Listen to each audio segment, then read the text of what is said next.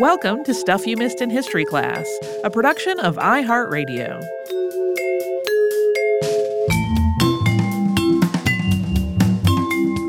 Hello and welcome to the podcast. I'm Tracy V. Wilson. And I'm Holly Fry. I have a friend who sends me like historical tidbits and clips from old newspapers that he digs up from time to time. Usually, these are things that are simultaneously interesting and kind of weird. Uh, sometimes very weird. Uh, earlier this year, though, he sent a message about a, a reported murder from more than a century ago. And just from the details that trickled through over these texts, I thought, okay, that's got to go on the list. This is probably the most well known among people from Texas and people who are affiliated with Rice University in Houston because it is the death of the university's founder and namesake, William Marsh Rice. Today, we are going to talk about how William Marsh Rice amassed a fortune big enough that he was basically able to establish an entire university by himself, and how that fortune also made him a target for murder. Although William Marsh Rice's namesake university is, of course, in Texas, he was born in Springfield, Massachusetts on March 14, 1816. His parents were David and Patty Hall Rice, and he was the third of their 10 children, seven of whom survived infancy. William was named for the Reverend William Marsh, a Methodist circuit rider who established a Methodist Episcopal Society in that area in 1815. David and Patty were its first two members. David worked at the Springfield Armory, which was the United States' first federal arsenal. He also worked as a tax assessor and a tax collector and represented Springfield in the General Court of Massachusetts. Later in William's life, he wrote a letter in which he described his parents as very hardworking and devoted to their children, and said that his father, in particular, had such a quote, firm reliance upon Providence that nothing seemed to lay heavy on his mind. While William was still a boy, Massachusetts passed a law requiring any town with 500 families or more to build a high school. William's father was on the committee that worked to build the school in Springfield, and the Rices were one of the families that financially contributed to its construction. So it seems like education was pretty important to them, and it would have made sense for William to have enrolled in the school when it opened. But there isn't any record of this, and the family lore is that at around age 15, he actually left school to work at a store. Rice turned 21 in 1837, and at that point, he had saved enough money to buy a store of his own. But that same year, a combination of factors triggered the Panic of 1837. Rice's reasons for leaving Massachusetts after this aren't documented anywhere, but it's extremely likely that this business he'd started for himself suffered during this financial crisis. And at about the same time, people in the United States were hearing about cheap land and new business opportunities that were available in the Republic of Texas, including through advertisements that were intentionally trying to attract more Anglos to the area. In 1838, Rice moved to Texas, sending a load of goods to Galveston by sea so that he could set up a store there. He traveled by rail and then by packet ship so that he could meet up with it. Rice's cargo did not make it to Galveston, though. The ship that it was on was lost at sea, and this may have been a factor in his decision to move on from Galveston to Houston. Houston had been founded in 1836, and in 1837 it had been named the capital of the Republic of Texas. At that point, it was barely getting started as a city, and there were more tents than permanent structures. But Houston had obvious potential to become a bustling trading center. It was situated on Buffalo Bayou, which connected to the port of Galveston through Galveston Bay, so people from the surrounding area could send their goods overland to Houston, and from there it could be shipped out to the port of Galveston by water. In February of 1839, the Harrisburg County Board of Commissioners granted Rice 320 acres of land in Houston. And then that April, Rice got a contract to both supply and serve liquor at the Milam Hotel. He was paid the cost of the alcohol plus $3 a day and his board this job might conjure up an image of somebody who really enjoyed or at least cared about alcoholic beverages, but Rice himself seems to have been a teetotaler. It was his job. Uh, it was a good business opportunity, clearly. He that seems he just seems to have been like what whatever I can put my hand in to get Right. some money going, it'll be good. Rice formed a series of business partnerships in the Houston area. One was with Barnabas Haskell in August of 1840, but that partnership seems to have fizzled out pretty quickly. Not long after, he became partners with Charles W. Adams. Their joint ventures included a sugar plantation. Around 1844, Rice started an import export business with Ebenezer B. Nichols, who had fought against Mexico and against indigenous nations while serving in the Army. And together they did business as Rice and Nichols exporters, importers, and wholesale grocers of Houston. This business imported all kinds of stuff, basically anything that people living in Texas could want or need. But they exported mostly cotton, and this was true of Houston's other exporters as well. Houston's next biggest export at this point was hides. And once a sawmill was built in the 1840s, lumber joined cotton and hides. But both hides and lumber were way, way behind the amount of cotton that moved from Houston to Galveston and then out to other parts of the world. The Texas Constitution outlawed the chartering of banks. That was something that would continue until after the U.S. Civil War. So, as Rice and his business partners became wealthy enough to do it, they started offering basic banking services in addition to their work as merchants and cotton brokers. Things like offering loans and lines of credit. Businesses in Texas couldn't issue currency, though, so when people needed it, they relied on US, Spanish, and Mexican currency, even though it wasn't always clear what their actual value should be. Because of this lack of a centralized currency, people also paid their debts in other ways as well. So some of Rice's clients paid him in land, and that, of course, added to his wealth. In 1845, Texas became a U.S. state, entering the Union as a slave state. At this point, the United States was trying to maintain a balance between free and slave states in the Senate. That balance was tipped slightly in favor of slave states until 1848, and that's when Wisconsin entered the Union as a free state. This was not just a political or theoretical issue for William Marsh Rice. The cotton industry, which was such a central part of his business, was profitable because of its exploitation of enslaved labor. And Rice wasn't simply exporting cotton and selling imports to enslavers. He was also acting as a cotton factor, loaning money to landowners and cotton growers in the window between when they delivered their crop and when they were actually paid for it, and also just handling other business for them. William's brother Frederick also owned a cotton plantation with an enslaved workforce of at least 35 people, and William both sold the cotton grown there and helped his brother to run that business. William was also more directly involved. He spent at least a year serving on a slave patrol, which worked to track down and return people who had liberated themselves from slavery. As part of this, he posted advertisements with physical descriptions of people who had escaped and offering rewards for their return. In addition to notices that he placed on other people's behalf, Williams' advertisements included ones for people who had escaped from him.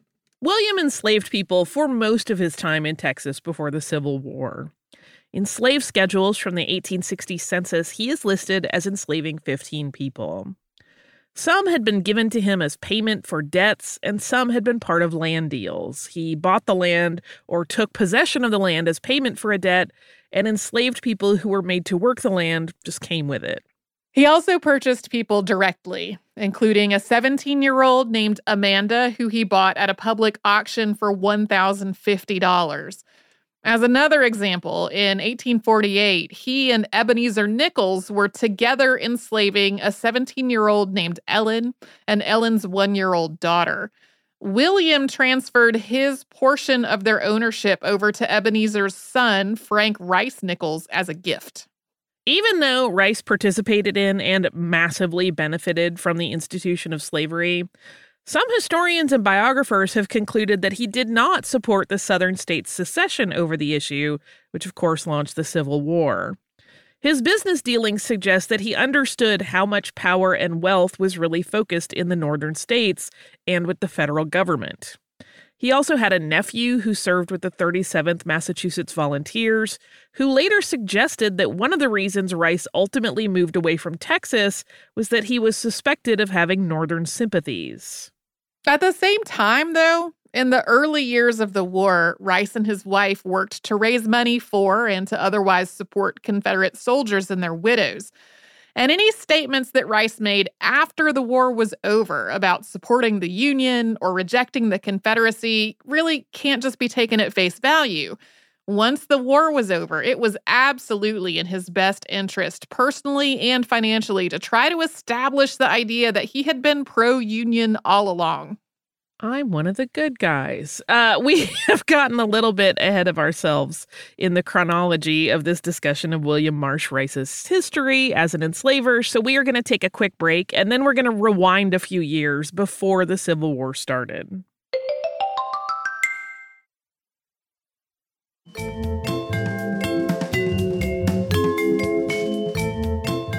On June 29th of 1850, 34-year-old William Marsh Rice married 18-year-old Margaret C. Bremond, with newspapers describing their wedding at the Capitol Hotel as splendid. William bought them a house in Houston. This was actually one that his business partner Ebenezer Nichols had started building but not finished yet before deciding to move to Galveston to manage their operations there.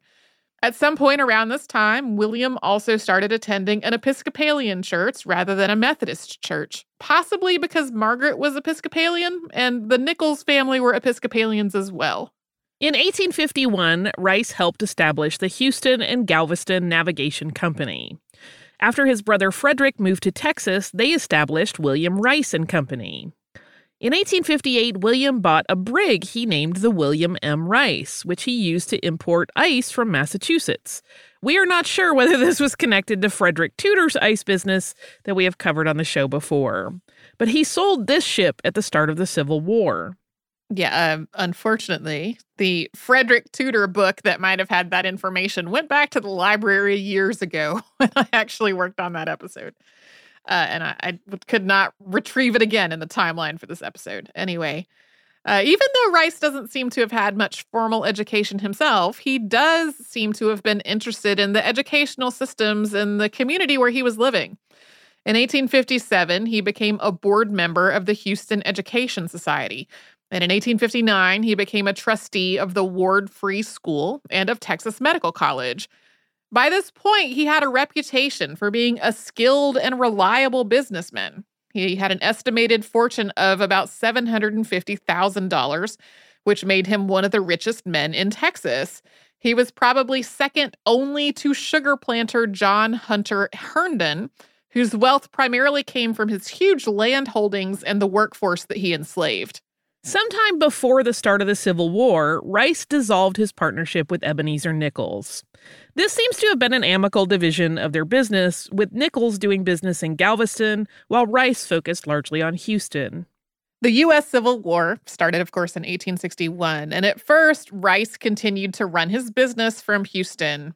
He didn't join the army. It sort of seems like it was kind of business as usual, sort of, except with the blockade and whatnot, at least at the beginning. But then his wife Margaret died on August 13th of 1863. After her death, William left Texas, where their home was used as a military hospital. He drew up a will, leaving everything to his brother, and then he went to Matamoros, Mexico. This had become a popular location for people who were trying to ship goods without having to use blockade runners to get through the Union blockade of Confederate ports. Uh, after the war, Rice claimed that he had never run the blockade. This leaves some unanswered questions. Like, he was able to essentially legally go around it from Mexico, but he was still in Houston for a chunk of the war. So it's not totally clear whether he was being honest when he claimed never to have used blockade runners. Probably not sitting on his hands during that time. Right. um, so, regardless of that, as we said earlier, it was in his best interest to make it seem like he had been as law abiding by Union standards as possible. Uh, he stayed in Mexico until August of 1865. And of course, Rice faced some financial losses as a result of the war. Confederate currency and bonds were both worthless afterward. When applying for amnesty after the war, he claimed that he had been financially ruined. But really, he managed to protect a lot of his investments. He had gotten his brother to sell out his stock in Houston, and he had continued to trade in cotton and necessary goods from Mexico. He also had other investments besides the ones we've discussed, including plank roads and railroads. Rice went back to Houston, as we said, right after the war was over. But then, not long after that, he moved to New Jersey, where he worked as an agent for Houston and Texas Railroad. In addition to the railroad, he kept a lot of business ties in Texas, including becoming a director of Houston Insurance Company in June of 1866. On June 26, 1867, Rice married Julia Elizabeth Baldwin Brown, known to family as Libby. She was the widowed sister of his brother Frederick's wife, and William had also acted as her late husband's agent. Although they got married in Houston, they went back east not long after the wedding, possibly because of a terrible yellow fever epidemic that struck Houston that summer. That epidemic killed nearly 500 people. It was the worst yellow fever epidemic ever to strike that city. Uh, for a lot of their marriage, William and Elizabeth lived primarily in New York and New Jersey. William bought a farm in Dunellen, New Jersey, and that eventually had an orchard, a dairy, and a smokehouse. They often spent winters in Houston, but there were years long stretches where they didn't go back to Texas at all. This didn't seem to suit his wife, though. William really loved the farm, but Elizabeth wanted to have friends and social engagements and more amusements than were really available out in the country. Eventually, William got an apartment for them in Manhattan, and she seemed happier there, and from there she took on various charitable pursuits. In 1885, Rice also bought the Capitol Hotel in Houston, where they stayed when they visited, eventually having a suite built and furnished just for their use. In 1887 or 1888, Caesar Maurice Lombardi, who was president of the Houston School Board, came to Rice about funding a municipal high school. The city council was not really enthusiastic about the project. According to Lombardi, they thought high school was, quote, highfalutin nonsense. But as we've discussed, Rice was already involved in various educational institutions. His parents uh, had been as well. But after considering this proposal, he decided that funding the high school was really the city's job, and he wanted to do something different. He decided to use his fortune to build the William M. Rice Institute of Literature, Science, and Art this replaced an earlier idea that he'd been working on to fund an orphanage that would have been not far from his farm in New Jersey. Rice established a board of trustees, and on May 13, 1891, he provided a $200,000 endowment, quote, devoted to the instruction and improvement of the white inhabitants of the city of Houston and state of Texas, through and by the establishment and maintenance of a public library and institute for the advancement of literature, science, and art. Later that month, the Institute was incorporated. Under its articles of incorporation, it was to be devoted to the quote, establishment and maintenance of a thorough polytechnic school for males and females, designed to give instructions on the application of science and art to the useful occupations of life. This document also specified that the quote, library, reading room, scientific department, and polytechnic school, and the instruction, benefits, and enjoyments to be derived from the Institute to be free and open to all. It was also specified that the school would be built only after Rice's death. I read some speculation that this was because the Capitol Hotel had turned into kind of a money pit and like a a maintenance nightmare and that maybe he just didn't want to have to deal with something like that for his institute while he was alive. when the Rices returned to New York later in 1891, it was to a larger, nicer apartment. In 1893, William drew up a will that left most of his fortune, which was estimated at about $4 million, to the Institute, with the rest divided up among various people, including provisions to make sure his wife had an income if she survived him. Elizabeth didn't outlive William, though. She got sick in the winter of 1895. And in the spring of 1896, they went to Houston, hoping that the warmer weather would help her. After they got there, though, she had what sounds like a stroke. Afterwards, she was paralyzed on her right side, and her cognitive abilities seem to have been seriously affected as well. But then in June of 1896, Orrin Thaddeus Holt drew up a new will for Elizabeth. Elizabeth's mother and sister witnessed it, and Holt was named as executor. This will claimed that Elizabeth was a resident of Texas, which meant that under the state's community property laws, half of William's estate would be hers to bequeath, even if William was still alive when she died. All of this was done without William's knowledge, and it is really not clear how involved Elizabeth was in the decision to do this or the terms of the will itself. But the terms of the will specified that the executor would receive 10% of everything that he received and paid out under its terms. Elizabeth's bequeathals added up to about $1.25 million, or twice that much if it turned out William's estate was worth more than expected. So that meant that as executor of this estate, Orrin Holt stood to make at least $120,000. All of this seems shady. Deeply. As the summer progressed in Houston, the heat seemed to make Elizabeth's condition worse, so the Rices went to a healing retreat in Waukesha, Wisconsin. Although Elizabeth did seem to fare a bit better in Wisconsin, the opposite was true for William. He went back to New York, something that he said was both ordered by a doctor and what his wife wanted. Elizabeth died on July 24th of 1896, at which point William still knew nothing about the will that Orrin Holt had drawn up. When that will was admitted to probate in March of 1897, Rice filed suit, arguing that although they had been in Texas when this will was created, they were residents of New York, so Texas's community property laws did not apply. Around this time, Rice met a man named Charles Jones, who was known as Charlie. Charlie had been told to look after a trunk that had been sent from Waukesha to Houston, which belonged to the late Mrs. Rice. In the spring of 1879, when William returned to New York after filing suit in Texas, he took Jones with him as his valet. We will talk more about this after another sponsor break.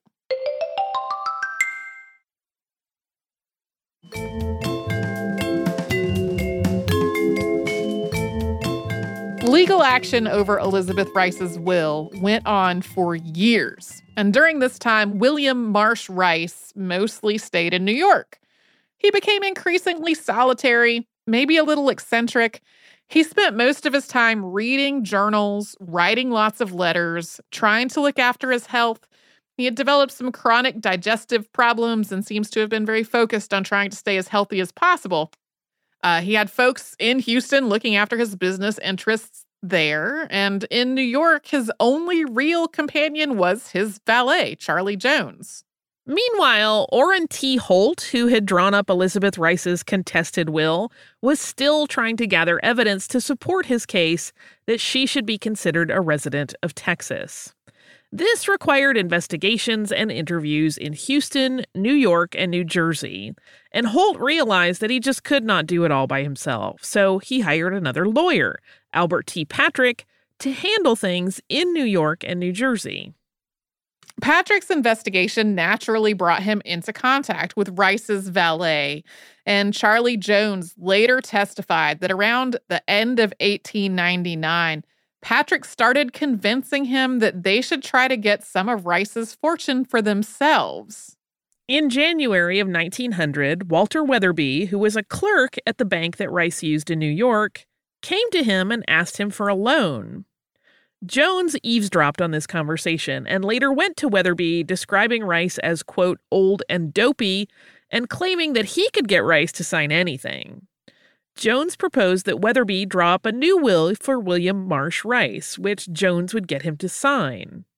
Weatherby did not take him up on this offer, but he also didn't tell anyone about it. Also in early 1900, Charlie Jones got sick, and Albert Patrick sent his doctor, Walker Curry, to treat him. Curry, who had served as a surgeon in the Confederate Army, prescribed a mercury tonic, Rice uh, decided to seek some treatment from Curry as well. At this point, Rice did not personally know Patrick, but he did know that Patrick was doing all of these investigations and relating to his wife's will. So Patrick told Curry that he had to keep their whole connection a secret from Rice. Meanwhile, Patrick was building a fake paper trail to make it look like he had an ongoing business relationship with Rice. Patrick pulled in Morris Myers and David Short, who were a notary and a commissioner of deeds that he knew, and they reported back to Patrick when they signed and notarized documents for Rice so that he could date his forgeries on the same day. Jones also mailed Patrick blank pieces of paper from Rice's apartment, and once Patrick received them, he replaced the blank paper with documents he had forged. He also started practicing Rice's signature. Jones typed up correspondence for Rice to sign, but he also brought some of those unsigned documents for Patrick to do. Then, in the summer of 1900, Patrick drew up a new will for William Marsh Rice, one that left most of Rice's fortune to him rather than to the William M. Rice Institute of Literature, Science, and Art. So at this point, Rice was 84 years old. He had chronic digestive trouble and some difficulty walking thanks to an old knee injury. He had actually jumped off of a moving train after realizing that he had accidentally slept through his stop, and that was the source of that problem. Dr. Curry described him as weak, with swelling in his hands and feet, a sluggish heartbeat, and some hearing loss. But Rice aspired to live to be as old as his grandfather, Josiah Hall, who had died at the age of 101. Jones later testified that in about August of 1900, Patrick started suggesting that they try to speed things along with Rice. But this timeline might not really be accurate. Jones's brother back in Texas had also started buying chloroform and sending it to the men in New York back in July. Regardless of the details of this timeline, though, Jones testified that on Patrick's instructions, he had started giving Rice the mercury pills that Curry had prescribed to him earlier in larger doses than were intended, eventually giving him so many of these pills that Patrick had to get some more. At first, Rice seems to have thought these pills that Jones was dosing him with were helping to improve his health. Then on September 8th, 1900, a hurricane struck Galveston, Texas. This storm was catastrophic and deadly. It killed at least 6,000 people and possibly even twice that number. It also caused enormous property damage, completely leveling much of Galveston, including buildings that William Marsh Rice owned. This is sometimes described as the worst natural disaster in U.S. history, and it is covered in our prior episode, Five Historical Storms. Rice still had business interests in Houston and in Galveston. And then to make things worse, on September 16th, a fire broke out at the Merchants and Planters Oil Company, which was a cottonseed mill that Rice owned. Rice authorized manager Henry Oliver to draw up to $150,000 from his accounts to pay for repairs. All of this was financially catastrophic for Rice, and all of the associated stress and trauma aggravated his already difficult digestion.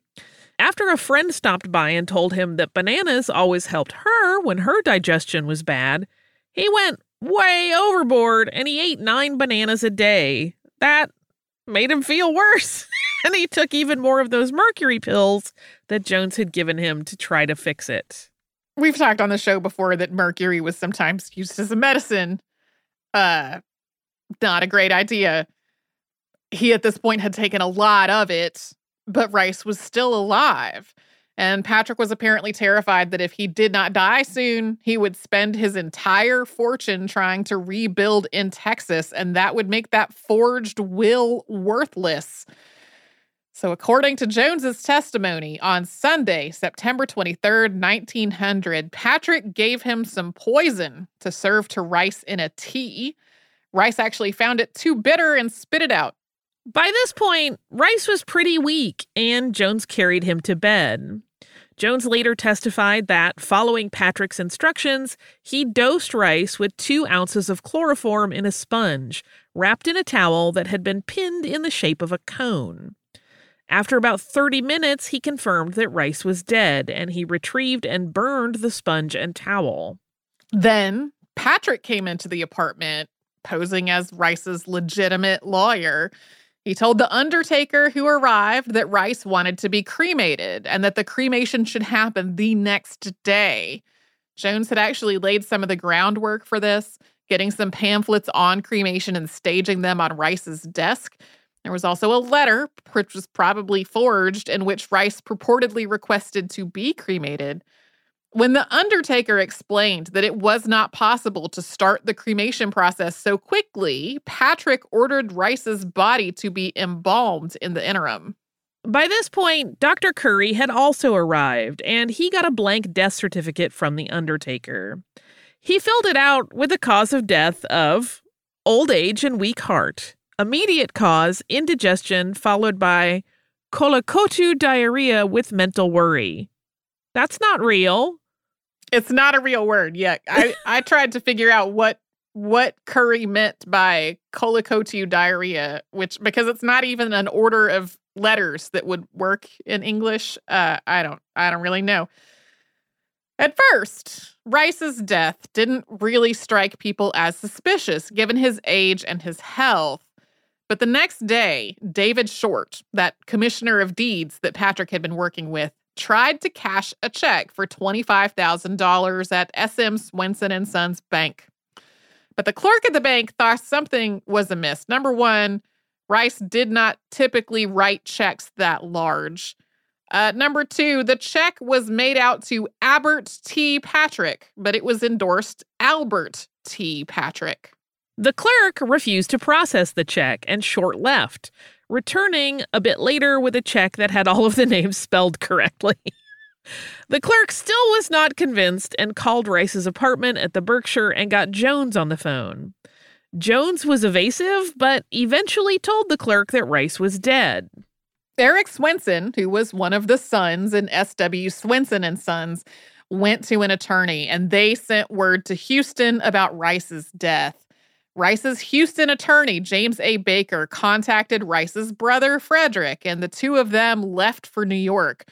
When they got there, Albert Patrick produced the will that he had written back on June 30th, which left Rice's Institute only $250,000, less any money it had received up to that amount. Thanks to Rice's earlier endowment and the interest that it had accrued, this will would have left the Institute with nothing additional from Rice's estate and instead left most of the estate to Albert Patrick. Patrick claimed that this was because Rice was, quote, tired of life and tired of business. Right, sure. Rice's actual attorneys and his brother went to the district attorney, who ordered an autopsy. This was carried out on September 24th, and Rice's body was cremated on the 25th. At this point, there was all kinds of speculation in newspapers that Rice had been murdered for his money. And this coverage became increasingly sensationalized, especially as various members of Rice's extended family, including people that he had not spoken to in decades, if ever, started giving statements to the press saying that they were penniless. On October 4th, Albert Patrick and Charlie Jones were both arrested for forgery for that $25,000 check that was originally spelled wrong, for the forged will, and for various other forged checks. And then on the 27th, the coroner's office issued its report in Rice's autopsy. The coroner said that there was enough mercury in his organs to have caused his death, plus a lot of arsenic, although they attributed the arsenic to the embalming fluid. Uh, later on, there were medical experts who talked about um, the effect of chloroform on his lungs. It doesn't seem to have been part of the actual coroner's report at this point. When the coroner's report came out, Charlie Jones told prosecutors he wanted to make a statement and he gave a full confession to everything he and Patrick had done, although he said that Patrick was the one who had killed Rice with chloroform. Soon, Morris Myers and David Short were arrested for their involvement as well. Before long, though, it became clear that Albert Patrick could not have been the one who gave Rice chloroform. He had eaten dinner that night at his boarding house, and then he had been in the parlor singing hymns with some of the other people who lived there before they all went to a religious meeting. He basically had an alibi. After hearing this, Jones confessed that it was he, not Albert Patrick, who had chloroformed William Marsh Rice. As all of this was happening, Orrin Holt settled the lawsuits related to Elizabeth Rice's will out of court. William Rice's murder had added a whole other layer of complication, and it had become clear that he could not build an airtight case that she should have been considered a resident of Texas. Albert T. Patrick was tried for murder and was found guilty on March 26th of 1902. He was sentenced to death. And the media spectacle surrounding all of this got another jolt a couple of days later when he announced his engagement to Mrs. Addie Francis, who owned the boarding house where he lived. He made that announcement, of course, from prison. Two months later, when past podcast subject Hetty Green was granted a permit to carry a pistol, she told reporters that it was for her own protection, citing, among other things, the case of William Marsh Rice. Do you suppose Valet Jones would have molested him if he knew Mr. Rice had a pistol? Of course he would not have done so. I don't want evil disposed people to repeat that sort of thing on me. On April 29th of 1904, all the legal and probate issues were settled surrounding William Marsh Rice's will, and the Rice Institute trustees got $4,631,259.08. But Albert Patrick's family and supporters maintained his innocence. They brought in expert witnesses who testified that Charlie Jones's story just did not add up. Among other things, if Rice had been chloroformed as Jones described, the people who came into the apartment and examined the body would have been able to smell it. After years of ongoing legal proceedings, Patrick's sentence was commuted on December 20th, 1906, and he was pardoned in 1912. He died in 1940. Charlie Jones was not charged in Rice's murder. A lot of the statements that he gave to police contradicted one another or were implausible for various reasons. And at one point, he had tried to take his own life while in custody. Ultimately, though, he was released. He seems to have gone back to Texas with his brother, and he took his own life there in 1954. Most accounts of all of this describe Rice's death as a homicide, with Jones and Patrick both directly involved in it. But in The Death of Old Man Rice, which was published by New York University Press in 1994, Martin L. Friedland describes being certain that Patrick was guilty before he started researching the book, but then becoming more doubtful as his work went on. Friedland consulted medical experts who raised doubts and pointed out inconsistencies between Jones's testimony and how chloroform actually works. Some of these were the exact same points that Patrick's defense team and expert witnesses had made back in the early 1900s. It is possible that Marsh was already dead when Jones tried to chloroform him, or that his account of the chloroform was fabricated. The forgery is easier to substantiate at this point. Yeah, it it seems pretty clear to me that there was definitely a plot going on to take his money. Maybe also to try to hasten him toward death with the mercury pills. The chloroform has some question marks around it. Uh, since he was cremated, it will never conclusively be known at this point. The William Marsh Rice Institute for the Advancement of Letters, Science, and Art, now William Marsh Rice University, opened on September 23rd, 1912. A statue of William Marsh Rice, which is referred to around campus as Willie, was erected at the university in 1930, and Rice's ashes were placed under it.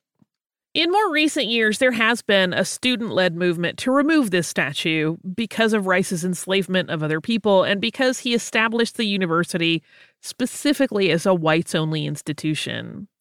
When Rice drew up his will, people generally framed the United States as having two races, black and white. So while the university did enroll other non black people of color earlier in its history, it specifically excluded black students for decades. It wasn't until 1963, after years of advocacy by students and pressure from outside the university and things like Brown versus Board of Education, the university trustees started trying to find a way out of that whites only clause in Rice's will. This ultimately involved a court case, one that sought to overturn both the whites only clause and Rice's stipulation that the university would not charge tuition. That court case was ultimately successful, and the university's charter was also revised to reflect both of those changes. Although Rice had also specified that this institution would be devoted to, quote, the city of Houston and state of Texas, out of state and international students had been admitted almost from the start. Rice University's first known black student was graduate student Raymond Johnson, who was admitted in 1966 and earned a PhD in mathematics in 1969. The first black undergraduates at Rice were Linda Fay Williams and Theodore Marshall Henderson. They both graduated in 1970. And that is the murder, kind of question Maybe. mark. William Marsh Rice. Do you have listener mail that is not a question mark? I do. I do. I mean, it still has question marks, though. I picked a listener mail that has some question marks. This is from Liam. Uh, and Liam wrote a note that said, Hello, ladies. I just listened to your Friday episode. Was the Friday episode behind the scenes where we talked about gin. Uh, and you talked about the KLM houses. I'm very fortunate that pre COVID, I flew to the US from the UK with work, and KLM were usually the second best choice of route, but always cheaper. So often what I ended up on. So I have a small collection, and yes, I have the app, and yes, people go nuts. They bring them round on a little tray, and many people ask them to turn the tray round so they can see the numbers to check them off in their app. Anyway, the point in writing KLM were taken to court over the houses once. Under Dutch law, gifts are taxable, and the government argued that these were gifts to some passengers. KLM's defense was that actually, no, these aren't gifts. Because they are filled, it's actually a farewell drink served in a special container. If the passengers choose not to drink it and take it home, that's up to them. It was a successful defense. Even though I've never seen anyone open their house, which KLM absolutely know. They seal them in those fancy bags if you're connecting so you can bring your liquids through. Some of them go on eBay for hundreds of dollars, but only if it's not been opened. Uh, and because I know you love kitties, here's our three legged rescue pogo. Um, my printer attempted to print the picture of Pogo, but it's so big that it did not work out. Uh, Liam says, Thanks for all the many hours of lifelong learning. I love this story, and I tried to go learn more about this. And it's a little vague exactly what happened um, with the legal questions about the Delft Blue houses um, that KLM gives out to passengers. The most authoritative source I found was the KLM blog, um, which described this as being not so much about taxes, but, but about the idea that airlines were not allowed to give passengers incentives and basically saying, uh, is there some law that says that alcohol has to be served in a glass um, to uh, build a case for the idea that this is a this is a container and not a gift? Um, I found some sources that claim that this was related to uh, U.S. airline deregulation in the 1970s. I was not able to find like actual detail about it in the time allowed before recording today's episode. But regardless, uh, even if this does turn out to be kind of like an apocryphal myth making story around the KLM houses, I still find it delightful. So thank you, Liam, uh, for this email and for the kitty picture. If you'd like to send us a note, we're at historypodcast at iheartradio.com. We are also all over social media at Missed in History. That is where we will find our Facebook, Twitter, Pinterest, and Instagram.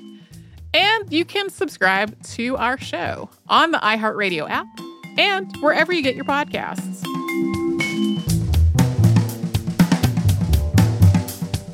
Stuff You Missed in History Class is a production of iHeartRadio. For more podcasts from iHeartRadio, visit the iHeartRadio app, Apple Podcasts, or wherever you listen to your favorite shows.